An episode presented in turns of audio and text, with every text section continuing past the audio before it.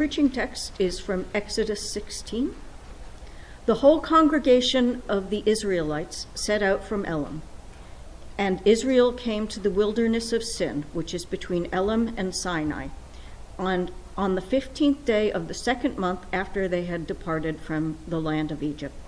The whole congregation of Israelites complained against Moses and Aaron in the wilderness.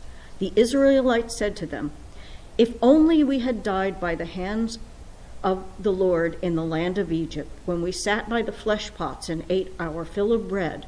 For you have brought us out into this wilderness to kill this whole assembly with hunger. Then the Lord said to Moses, I'm going to rain bread from the heaven for you, that each day the people shall go out and gather enough for that day. In that way I will test them, whether they will follow my instruction or not. On the sixth day, when they prepare what they bring in, it will be twice as much as they gather on the other days. So Moses and Aaron said to all the Israelites, In the evening you shall know that it was the Lord who brought you out of the land of Egypt. And in the morning you shall see the glory of the Lord, because he has heard your complaining against the Lord. For what are we that you complain against us? And Moses said, When the Lord gives you meat to eat in the evening, and your fill of bread in the morning, because the Lord has heard you complaining that you utter against him, what are we? Your complaining is not against us, but against the Lord. Then Moses said to Aaron, Say to the whole congregation of Israelites, Draw near to the Lord, for he has heard your complaining. And Aaron spoke to the whole congregation of the Israelites, and they looked towards the wilderness, and the glory of the Lord appeared in the cloud. The Lord spoke to Moses and said, I have heard you complain I have heard the complaining of the Israelites. Say to them, At twilight you shall eat meat, and in the morning you will have your fill of bread. Then you shall know that I am the Lord your God. In the evening, quails came up and covered the camp.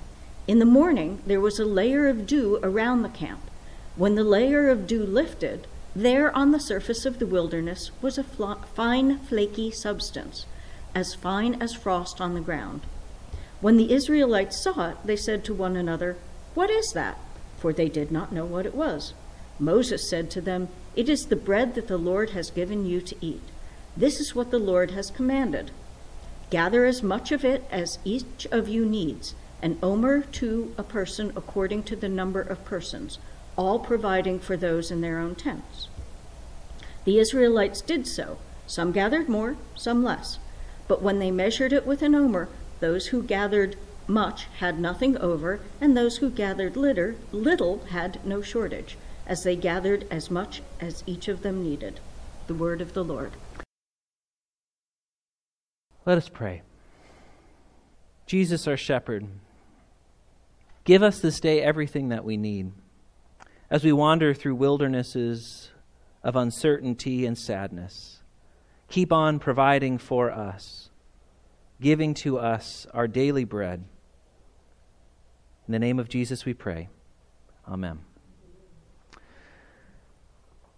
Brothers and sisters, grace to you and peace from God our Father and the Lord Jesus Christ. Amen. Think back with me, if you will, to a time when you had to make a major decision. Not the ordinary decisions of everyday life, what to wear, uh, where to eat, who to talk to, but an extraordinary decision. One that would significantly impact your life the decision to marry, for example, or to move for work or education, to take one job over another, or even the decision to stay put and to keep doing what you're doing. And as you think of that decision, as you remember that crossroads in your life, think about how you felt about that decision in the following months or years. Was there ever a time you questioned it? When you thought back on how things were before and wondered if you had made the right decision? Or perhaps imagined alternate paths you could have taken and wondered if those would have been better? A time when the difficulty and the uncertainty of change made you long for what you had left behind? It's not an easy place to be. The Israelites are in a place like that in our reading today. In the intervening chapters between last week's reading of Moses at the burning bush and our reading today, the lives of the Israelites have changed dramatically. Through, though, through signs and wonders, plagues, and the parting of the sea, God has taken these Hebrew slaves and led them out to become the nation of Israel. And while the time of that confrontation between God and Pharaoh was exciting and frightening and inspiring, life after the Red Sea is a bit more dire. You see, once the Israelites crossed the sea out of Egypt, they found themselves in a barren and inhospitable wilderness. And as the months stretched on and their stomachs grew hungrier, Egypt seemed nicer. And they began to wonder if they had been led in the right way. Why did we bother coming out here?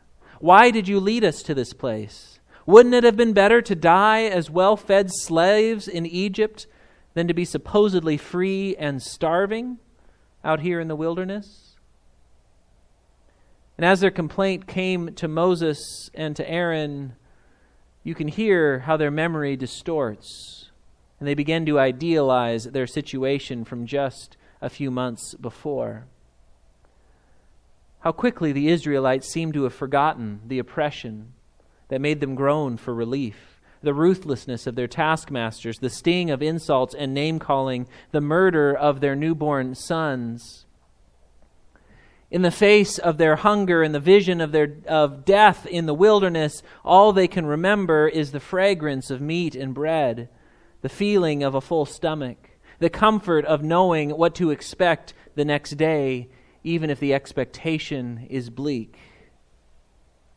Though we readers of the story know that the situation of Israel in the wilderness is far better than that of Israel in Egypt, it is difficult for the children of Israel to think beyond the aching of their stomachs and the barrenness of the land around them. We know that when they were under slavery in Egypt, they were barely a united people, let alone a nation but they only remember their full stomachs. We know that in the wilderness they have been gathered up by God and are even now being led to Mount Sinai, where they will receive the covenant God made with Abraham in the form of the law, including the Ten Commandments. But they aren't even sure they'll see the following week. Their hunger and the desolate landscape make it seem that anywhere would be better than here. And perhaps that feeling is familiar to us.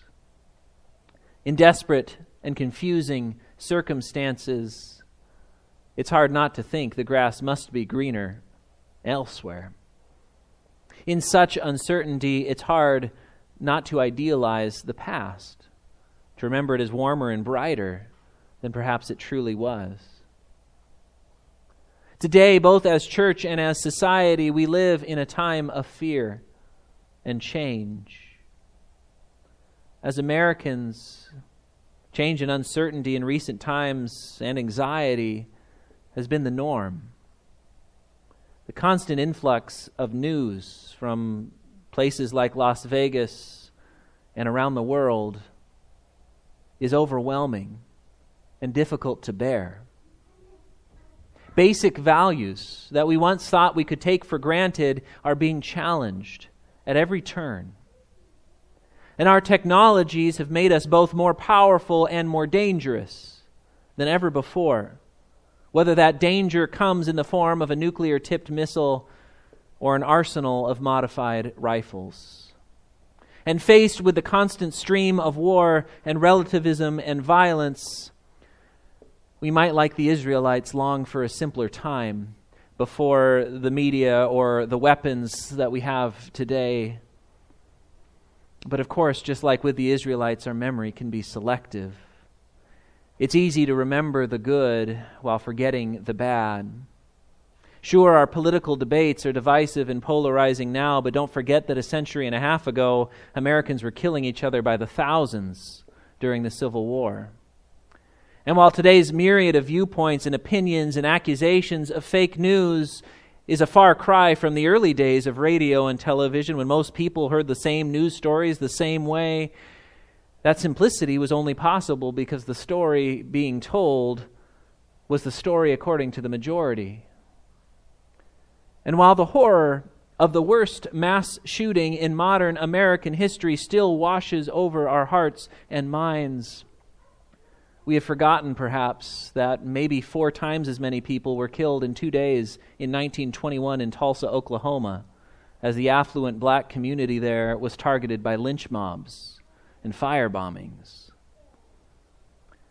The good old days, whenever those were, contained more bad than we'd like to admit.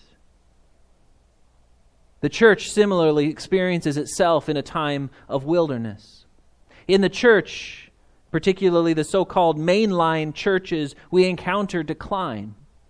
Declining numbers, declining resources, declining prestige.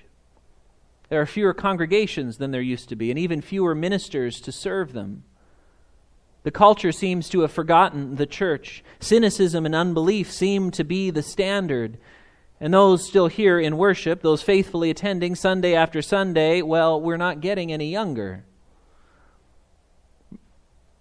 And so, in such a wilderness, we too tend to look back on the times when pews would fill without effort, when Sunday schools and confirmation classes were crowded, when clergy could count on being honored and not scoffed at.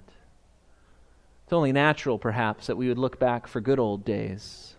But again, we're, we're faced with the selective nature of our memories. After all, how many of those confirmation students disappeared the moment they were confirmed? How many of those pews were filled by folks who simply didn't want the neighbors to talk? How many of those pastors were motivated more by prestige than by the power of the gospel? Now, I don't mean to say there was nothing good about the church or our nation in the good old days, whenever those were, and I most certainly don't want to discount the myriads of faithful citizens and Christians and pastors who went before, to whom we owe gratitude for their work and for their witness. And I don't even mean to say necessarily that we're better off today than we were then. No, what I want to do is to see both past and present clearly to recognize that just like the Israelites, our memories of fullness and ease can hide realities of slavery and struggle. That when you find yourself in a wilderness, any kind of civilization seems incredibly attractive. When you find yourself in uncertainty or decline, the memory of stability can blind your eyes to God's work here and now in the present. In many ways, we live in a new and uncharted era. There are challenges we face as a nation, as a church, that we've never had to deal with before, not in this way. But the reality is that God is the one who is leading us out to a land we have not before seen or experienced, but one God has promised to be flowing with milk and honey. And while our days of predictability and apparent self sufficiency may soon be behind us, we have seen how God responds to a people in the wilderness. How, when the Israelites despaired of the safety of Egypt, God daily provided bread and quail to satisfy them, no more than they needed and no less. Not just for a week not just for a month or a year, but 40 years in the wilderness, until an entire generation of Israelites grew up daily depending on God for sustenance, being unable to save it up and store it for themselves, or it would go bad. And it was in this wilderness wandering that God forged a people, a collection of Hebrew slaves into the nation of Israel taking those who were not a people and making them into God's people, a holy possession, a blessing for the nations. Perhaps as a church, God is doing something similar with us. Perhaps God is leading us through a cultural wilderness, teaching us to rely daily on God and not our own wisdom or trendiness or strength. Perhaps God is training us and testing us to make us more faithful, more flexible, more useful in carrying the gospel to a world of violence which desperately needs it. Or perhaps God is something up to something else, something that we haven't yet imagined. It wouldn't be wilderness if we had all the answers. But we do know this. We know that God claims us in the waters of baptism, in the meal of communion, in the holy proclamation of the forgiveness of sins. We know that God is feeding us with Jesus Christ, the living bread from heaven and that though our impulse is to anxiously hoard, God daily and abundantly provides for this body and life.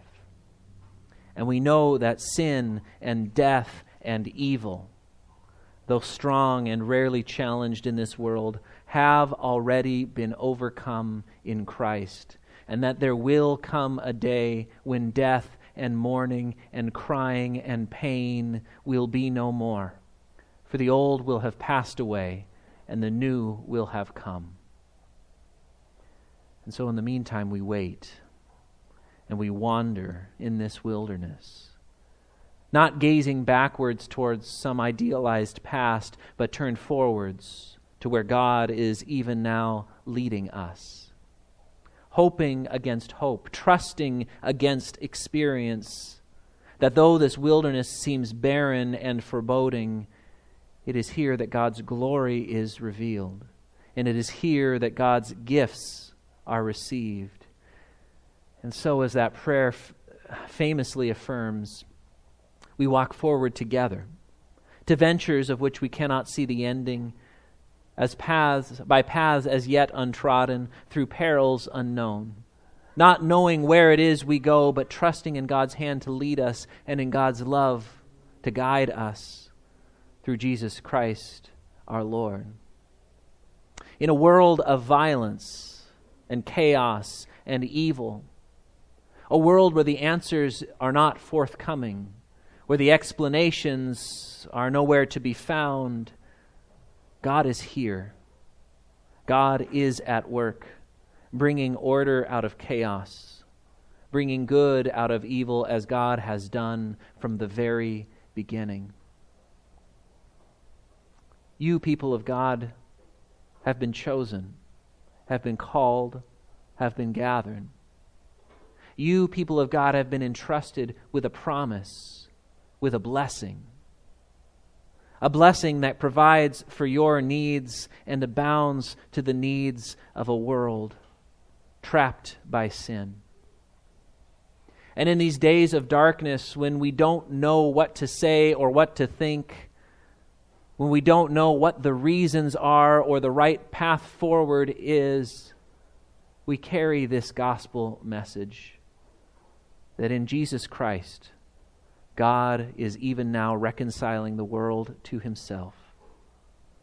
That in Jesus Christ, evil finds its end and good finds its fulfillment.